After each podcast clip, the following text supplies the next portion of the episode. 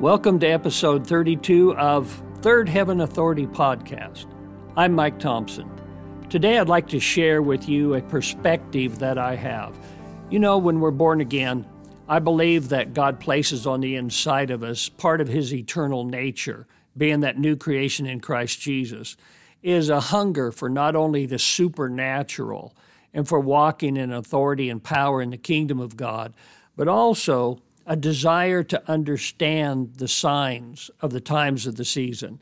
You know, in Matthew 16, verses 2 and 3, Jesus addressed that, and he told his followers they could understand the spiritual times, the signs that were around them. So I'm talking about kind of where we're at in the timetable of God.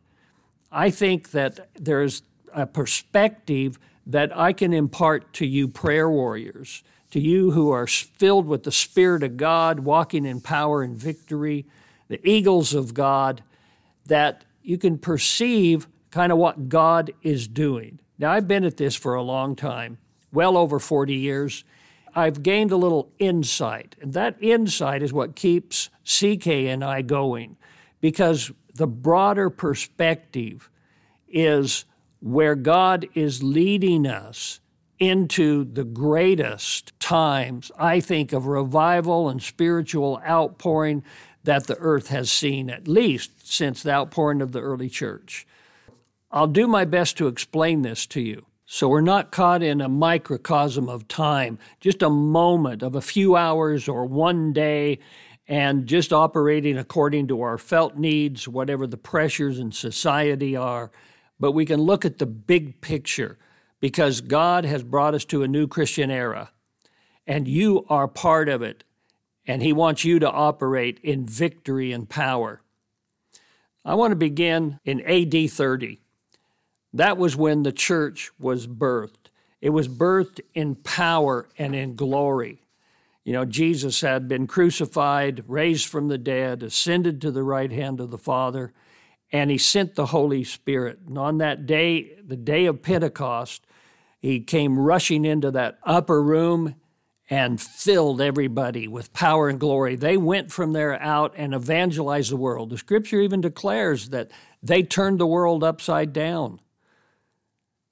The characteristics of the church, the ecclesia, the body of Christ, all meaning the same thing at that time, was that they were meeting publicly and from house to house. The fivefold ministers, as described in Ephesians, were the leaders and equippers of the church. The saints were ministers of evangelism in reaching out and leading other people unto Christ. So you have this description of a living organism, not a dead organization or an institution but it's alive, it's breathing, it's flowing, it's growing, it's reaching out. And it's just kind of like a, a, natural evangelism because the Christians were so excited about Jesus Christ and the power of God in their lives that they just wanted to share it with everybody around them. And those that were around them actually wanted to hear it because they knew there was something different about them. It wasn't the same as in all the other idols and other religions. It was life, it was purpose, it was Jesus, the good news of the kingdom of heaven that had come. So the first 300 years of the church had expanded exponentially. But something happened in 312 AD, and there was a deception and a deterioration that came within the church, not the whole of the church, but a large part of it. Let me explain that to you. You see, when Emperor Constantine of the Roman Empire became a Christian, he made Christianity a state religion. His successor, Theodosius, gave a royal edict that all citizens were to practice Christianity. Now, that may sound like a good thing, but let me tell you what happened. There was a merger of church and government. And so the church became institutionalized with emphasis on the church building as the place of ministry rather than out house to house and in the marketplace. It also emphasized the professional clergy as the recognized ministers rather than the saints. Church membership was the door to salvation rather than a personal relationship with the Lord. So, church membership replaced that relationship with Jesus. The people could only attend, obey, finance, and eventually, no one was allowed to even read scriptures except for the priests, which entered into a thousand year of dark ages. There was no widespread. Now, this was not the destruction of the church, because Jesus had already said that the gates of Hades shall not prevail against the church. God always has a remnant, He always has a people that uh, are connected with His heart and are flowing in the power of God. There were many fringe groups. There were people who would really go forward in the power of the Holy Spirit. Jesus preserved his powerful church through these specific groups of believers with genuine moves of God. But make no mistake, Satan had attacked the church and tried to disempower it by institutionalization. So there needed to be a reformation. There needed to be a restoration. And when I say restoration, it's not just restoring back to what the early church was in the first 300 years, but all of those principles and dynamics as they apply to where we are uh, right now in God's timetable.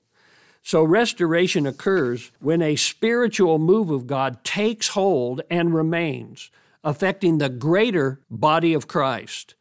This is not a new revelation, but rather restoring to the original, God keeping the book of Acts model in culturally relevant ways. I believe God began that restoration a little over 1100 years later. In 1517, there was a restoration of Christ Jesus to his position as the Lord head of the church. That occurred in what we call the First Reformation, when Martin Luther challenged the Roman Catholic Church. Now, I'm not preaching against Roman Catholicism. I have a lot of friends who are wonderful, born again, spirit filled Roman Catholics. But what I am preaching against is the institutionalization and the damage that it did to the church. I thank God that Christianity, even through those times, grew to be the largest spiritually impacting force on the face of the earth. It's true. Right now, one third of the earth's population are Christians.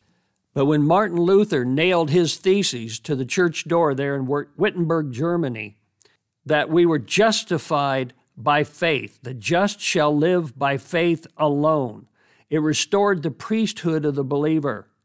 It restored an evangelism revival where personal relationship with Jesus could be shared with others, leading them to receive Jesus Christ for themselves. There were awakenings to God's power to be dynamically moving in people's hearts and minds and bodies. Water baptism after salvation was restored to the church. Individual holiness before God was restored evangelism in homes, at work, and in the marketplace, the separation of church and government. All of these things then became very important because it was a turn away from the institutional control. Salvation was not through church membership, it was by a relationship with a living God. Then we fast forward another 400 years and in 1906, there was a restoration of the Holy Spirit to his position as helper and empower of the church. We call this the Pentecostal movement. You see, in 1901, there was a Methodist Bible school in Topeka, Kansas, where there was an outbreak of the Holy Spirit. He came upon them, such as on the day of Pentecost when the Spirit of God came on the original believers. And then it spread to the Azusa Street revival in 1906 in Los Angeles. This was a restoration of the Holy Spirit to his proper place in leading and guiding the church and empowering them. It was marked by the baptism in the Holy Spirit, speaking in other tongues, gifts of the Holy Spirit, power evangelism. It was a spirit revival where personal relationship with the Holy Spirit could be shared with others, leading to receiving that baptism so that there was power to become effective witnesses for the Lord Jesus Christ. Now, this is major because it was a big change in events. So now, if the church is recognizing Jesus as its Lord head and recognizing the Holy Spirit's purpose, presence, and power in their lives, then that could only lead to the restoration of the fivefold office ministries in Ephesians. So we find shortly after Pentecostal explosion that in 1947 there was a restoration of the healing evangelist to the church, coupling back again the power, the healing, miraculous power of God with evangelism. It was a healing revival. It restored simultaneous mass evangelism and mass healing, each leading into one another. People were getting healed, and then they were also becoming saved. That's the cycle that we find throughout the book of Acts. So the healing evangelist is brought back to his proper place in the church. Then in 1960, there was a restoration of the spirit filled pastor to the church. It's what we call the charismatic movement or renewal. And that's when pastors were just getting spirit filled in mainline denominational churches that were accepting the Holy Spirit. There was an establishing of independent charismatic churches. There was introduction of the gifts of the Spirit operating through believers' lives and in less ecstatic way than witnessed in Pentecostalism, meaning it became more normal, but yet it was still just as powerful a spiritual gifts revival, a great evangelistic tool, because remember, everything is for evangelism. Then in 1966, there was a restoration of the spirit filled, faith filled teacher to the church. This is interesting because the teaching ministry or teacher, I'm talking about one of the five office ministries, was moved from just the sanctuary or a back room in the church to actually filling stadiums. The same had happened with the healing evangelists that began to occur through spirit filled pastors, and now the spirit filled, faith filled teachers. It was characterized, there was a restoration of the teaching office that had regional and national and international influence teaching meetings in the public arena, supernatural health and finances, victorious attitude and living, an emphasis on learning the Word of God and on ter- interpreting it literally as a basis of faith. It was a word revival. It was going back to the book and becoming people of the book and knowing the book and the power of the book. And then in 1988, there was a restoration of the supernatural prophet to the church. The prophet had pretty much been left out of things. You know, the first to go is when religionism and legalism sets in, is to persecute and to drive out the prophetic voice. God restored that to the church. There was a prophetic revival with prophetic revelation for individuals as well as a tool for salvation. And you could see that this re- restoration was characterized by the Holy Spirit navigating the church through natural events, personal and declarative prophecies, personal prophecies for individual, declarative prophecies about nations and events, visions, dreams, signs, wonders, all these things happening. It was also warfare worship. They were teaching believers how to hear the voice of God for themselves.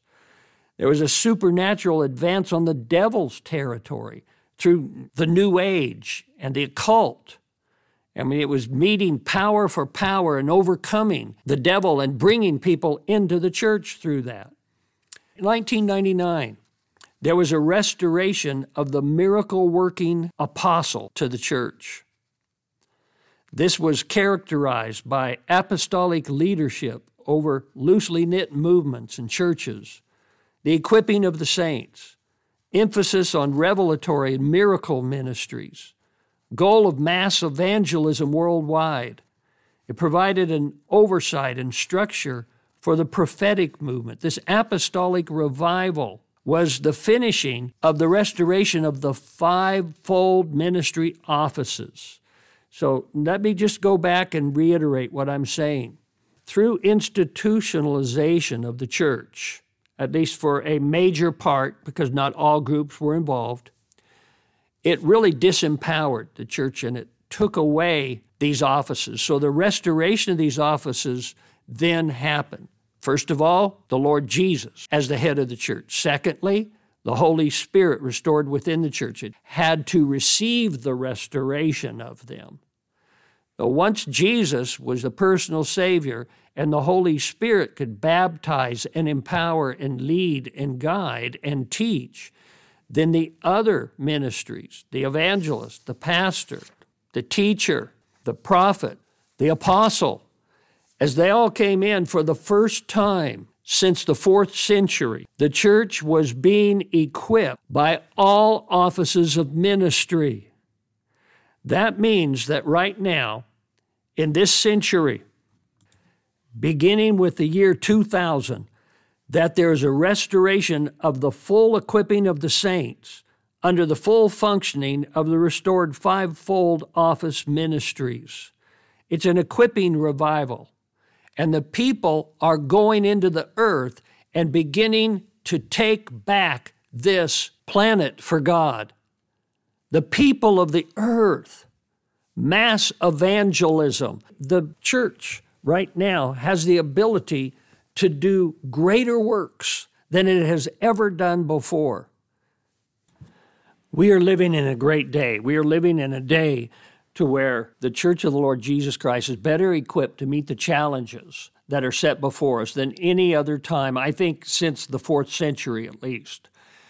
We are living in a day when God is beginning to ramp up the power of the early church, but culturally relevant and time appropriate to where we should be. Right now in the earth, we are facing many challenges. There's a lot of idolatry. There is a great attack against the church, particularly, you know, when you look at in the United States. I know many other countries that is true also.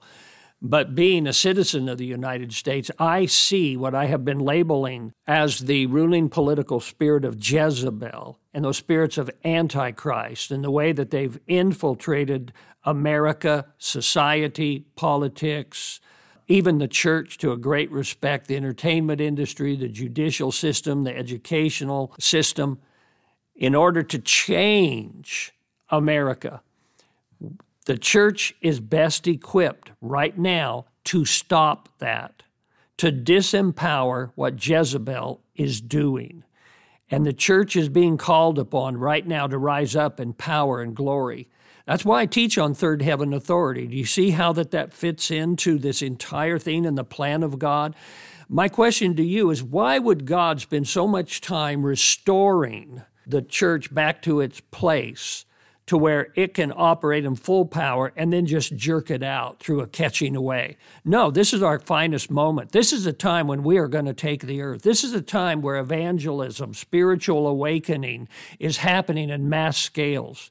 And don't allow news media and a lot of the cancel culture and things that are happening right now keep you from seeing in the spiritual realm the power and the victory of the blood of Jesus Christ through New Testament saints. Go forward. I'm really encouraging you to not only see this wider perspective that at this point now God has us positioned, equipped, trained, and even through the maturing of the prophetic apostolic movement to a place to where we can go forward in this great new Christian era. I see in the next 10 years that there's going to be mass evangelism. I know there's going to be unrest in the national and the international scene. There's going to be a lot of political upheaval. You can look anywhere and you can see evil because, you know, Satan is there, he's real. But what I really want you to see is that the power of Jesus in his body has never been greater. We are well equipped and we are going forward. We are taking America back. We are taking Jesus to the world. Go, preach, heal. The miraculous is there to back us up as we share Jesus with other people. You're going to see people being born again. But my encouragement to you is for you to be filled with the Spirit, for you to be a person of faith that will rise up in authority, pray these things into manifestation, and start where you're at. Start by praying for your family. Start by laying hands on the sick where you're at. If you don't have anybody around you that is sick, I mean, practice on your dog or your cat. There's nothing wrong with that. Lay hands on them and pray for them if they're not feeling well. Pray for your neighbors. But as you do it, allow God to use you and to just flow through you in a miraculous way you'll begin to see miracles happening all around you. And when people are healed and people's lives are touched and changed by the power of God, they'll want to get saved. You see, that's what's going to change things. An attack in the natural realm upon the manifestations of evil is not really going to deal with the problem. The problem is spiritually based. The Holy Spirit on the inside of us is greater than all of the evil that is in them. So let's rise up in the Spirit. And I want to pray for you right now. Father God, in the name of Jesus Christ, I pray for every single one of these listeners. And as I do, I pray for that broad perspective to come to them, that they would understand why at this moment it is a perfect opportunity to advance the kingdom of God that we are in the cusp and we are witnessing the greatest revival and spiritual awakening that has ever been on the face of the earth. And through that, we then accept our commission to go into the world and preach the gospel and to heal the sick and to cast out demons. Lord, I pray for them now that there would be a release of revelation and anointing that comes upon Every single one of them now, Lord God. And there's a fire in their bones, and it burns, and it's the Holy Spirit. And He's saying, You can do it. You are the entry point of God's kingdom into your family, into your neighborhood, into your work environment, into your nation. Go forward and save and heal. Lord, I just pray right now for every single person that there would be supernatural protection upon them. And Lord, that the miraculous would happen in their lives. Strengthen them, strengthen their bodies, strengthen their minds, strengthen their purpose, strengthen their resolve, their dedication to you, Lord. Also, I pray that you provide the supernatural anointing and wherewithal, as well as the financial ability to fulfill every assignment you placed upon them. I bless your people now in the name of Jesus Christ. Amen. Join me in future episodes as I continue to share from my heart and experiences and from God's Word. Subscribe to Third Heaven Authority with Mike Thompson on Charisma Podcast Network or whatever your favorite podcast platform is. Be a force in the earth.